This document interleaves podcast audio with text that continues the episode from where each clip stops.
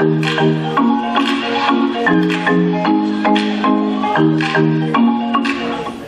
guys, one thing you need to know about Lily is that our last trip to Spring Hill, she tried to trick Mama Cass and myself into believing she was into drugs by placing a fake bag of weed on our cabin floor.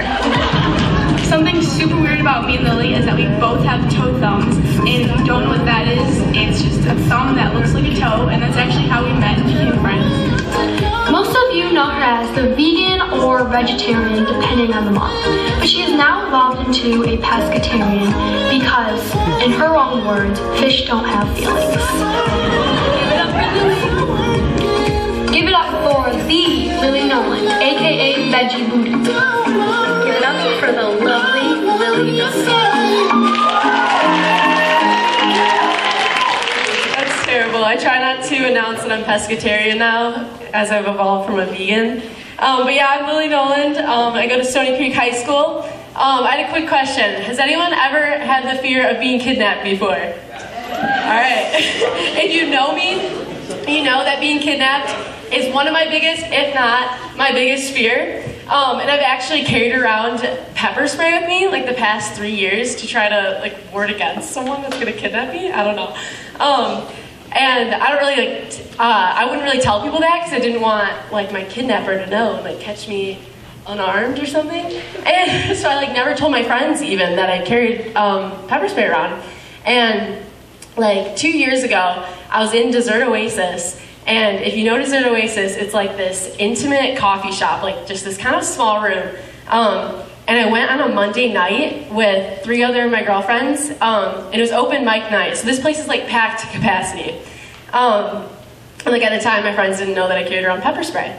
And um, I had, we were sitting uh, like at this couch facing the stage, and um, our other two friends were sitting at this table facing us. And I was talking to the friend adjacent to me, and didn't realize that my friend um, across from me was playing with my pepper spray. I guess she was trying to get my attention, like ask me what it was. Um, and like I didn't notice. And right as I turned to face her, she somehow turned the safety lock off and sprays me square in the face, like in Desert Oasis. And this thing has like a six foot radius, but we're two feet from each other. So I get like the full effect, like the full blast. And right before the sting hits, like I just had this moment like, oh my gosh, like I just got shot in the face with pepper spray. And I just screamed like, that was pepper spray! And she's like, oh my gosh. The friend next to me got like a mouthful, she's coughing, we run out of the building. Um, we're both like on our knees, my friend's heaving, like my eyes are swelled shut. Um, and then the fumes are like in the building, so everyone's like fleeing the establishment. And there's this girl, like there was this woman in a wheelchair, they're like carrying her out. Like I'm like, oh my gosh, like how did this happen? And the boss comes out, she's yelling at me like I'm on the ground. I'm like, I'm so sorry. And it was just crazy that this thing that I bought to protect me, like my strongest weapon, was the very thing that was used against against me. Um, and that's the same thing that happened this year. Um, my greatest weapon was used against me, and that was joy.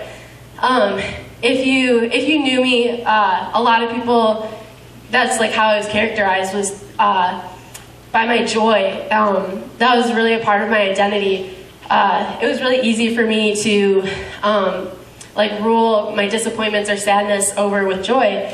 Um, and I think I was just super fortunate to have that. And I really loved my life. Um, I love my relationship with Christ. Uh, and I think it's just because I always had my joy. Um, and I went into my senior year with all these expectations. Um, that was going to be an easy year, like people say. Um, that I was going to live it up. It was going to be a ton of fun. I went in thinking like I had everything figured out. I remember sitting uh, while senior was giving their last words on stage, and they were like, "Oh my gosh, I had nothing figured out. Like I had no idea. My plans were complete changed." And I was like, "That sucks for them. Like at least I know what I'm doing." Like I had the plan to go to Hope College, go through my best friends, um, study nursing, and none of my expectations came to pass. And um, the devil started chipping away at my joy as each of my expectations turned to disappointments.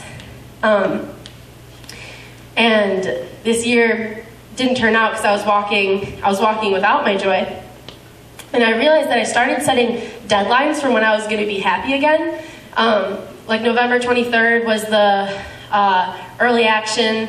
Um, application deadline. I was like, oh, after that's done, like I'll be happy again. Um, and then I was like, oh, in January I'll be happy again because that's when I get my uh, like acceptance letters, and then I'll decide. Wasn't happy then. In February, I was going to visit my boyfriend in Bethel, and like God lives at Bethel, so I'll be happy there, right? Um, in March, my scholarship applications were due, so at least that would be off my chest. I'll be happy then.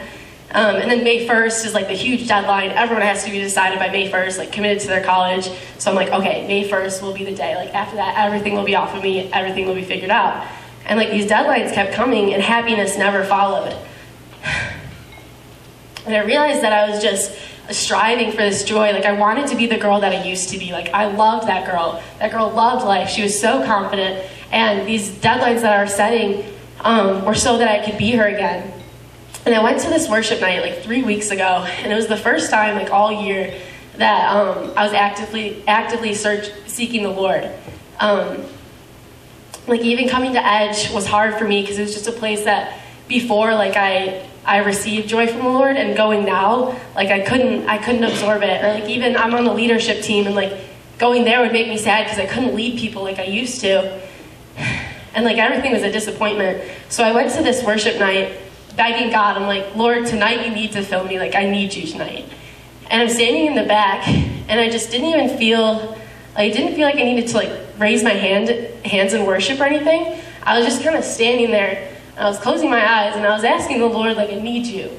And, um, and he just wrapped his arms around me. This is the first encounter that I've ever really had with the Lord, like a super intimate encounter. I was closing my eyes. I felt like I was in the room with him. And he just put his arms around me, and I'm like, Lord, what am I going to do? And he was like, You're just going to breathe. You're just going to breathe. And I realized this whole year I was striving um, to find this joy again. And the Lord's already told me who I am. Like, I already know my identity. Like, all I had to do was breathe. Like, the Lord's going to do the rest.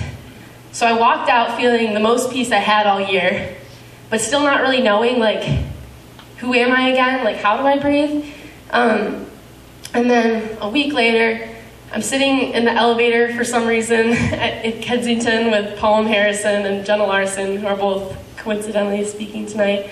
Um, and I hadn't really told anyone like about this year, like that it was like a really sucky year for me. Um, and Paul just said that, that morning she was listening to the birds and that the Lord told her, um, notice how when the birds sing, you don't know if they're singing out of bitterness or sadness um, or joy and triumph because I only gave them one voice, and that's a voice of joy. And right when she said that, I, was just like tears were streaming down my face uncontrollably because I realized, oh my gosh, like I only have one voice. He only gave me one voice, and that's a voice of joy. And this year I was living without my voice, and that's why it was so hard because that's my identity, and I wasn't able to walk in that this year. Um, and God, it was crazy that like this whole year, like I spent nine months searching and like striving to be myself again, and the Lord filled me in one moment. Like that's all He needed. Like I could try for years to get back to where I was, but He needed one moment to fill me back up. Um, Genesis 50 20 says, You intended to harm me, but God intended it all for good he brought me to this position so I could save the lives of many people. Um, and like the Lord, or the devil stole, my greatest weapon was joy. That's what I chose over everything. And he stole me where I was most vulnerable and took that from me. Um, and what he intended for evil, the Lord made good. And filled me like 10 times over what I expected. And he knew what I needed more than I did. And I believe that's what God wants to do. Um, I think we're overcomplicating depression uh, I think God can do what years of therapy will do in a moment. Like, that's what He wants to do. And um, I'm not saying, like, I don't think depression is a choice, but in a way, I think we're subconsciously putting up these walls between us and Jesus. Um, like, this whole year, I wanted to be who I was again because I'd experienced how great it was, and I wanted to be back to where that was. Um, but, like, I had subconsciously put up these walls with Jesus. I kept asking him, like, fill me, I need you to fill me um, reach me, and I would get frustrated with them because I'm like, I'm reaching out to you, where are you? And the whole time he was right there. It just took me to acknowledge the holds that the devil had on me. Right when I did that, the Lord filled me. Like right in that elevator, I received my joy again. He's gonna heal. heal you tonight if you acknowledge the holds the devil has put on you. We allow the devil to steal our joy by dwelling on our expectations that turn to disappointments. Let me say that again. We allow the devil to steal our joy by dwelling on our expectations that turn to disappointments. This morning we tore down Shelby campus for the last time, and that sucked. We didn't expect that.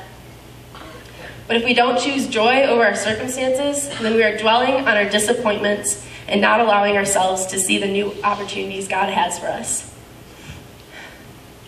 So I think we're overcomplicating it. The ways to choose joy, we just need to talk about it. The whole year, I didn't talk to anyone about what was going on because I never experienced not having joy. Like I've never been a depressed person.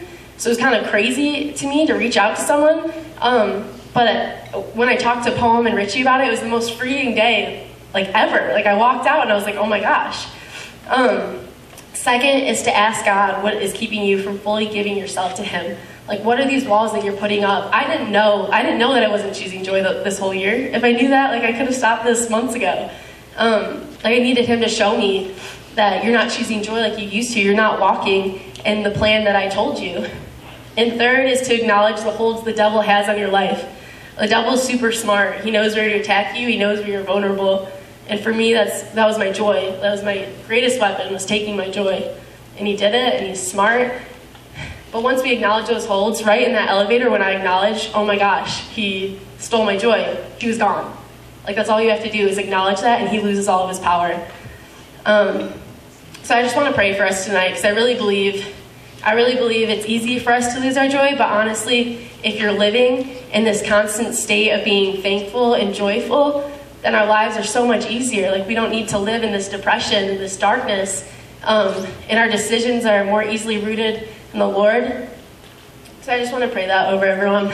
Um, dear Lord, thank you so much for tonight, and I just pray that you would open up our hearts um, to realize the walls that we've put up between us, even if we don't um, realize the walls we put, Lord. I pray we stop thinking about ourselves and realize that you're the one that's going to knock them down um, that we're constantly putting stuff up between us, Lord, and that it's not us, you not reaching to us, it's us not reaching to you, Lord. And I just pray that tonight you heal depression in your name right now, Lord, that you would heal depression.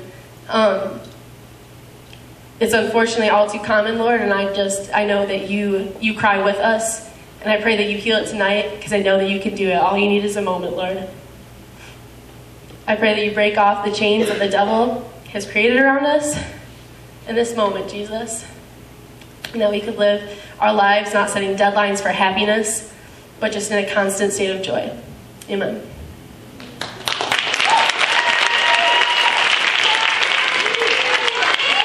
So good.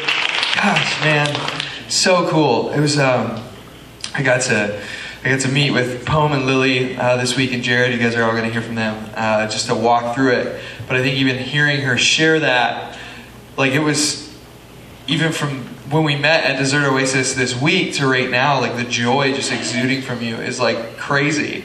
And it's fun because like what you said is like once you finally started talking about it is when the joy started to come back. And I feel like I've seen that. Like um, this week specifically, like God using you in that already. I'm just so proud of you. Seriously, you're a killer. You're gonna kill it wherever you go. And it's just really, really cool to see you do that proud of you, kiddo. That's awesome.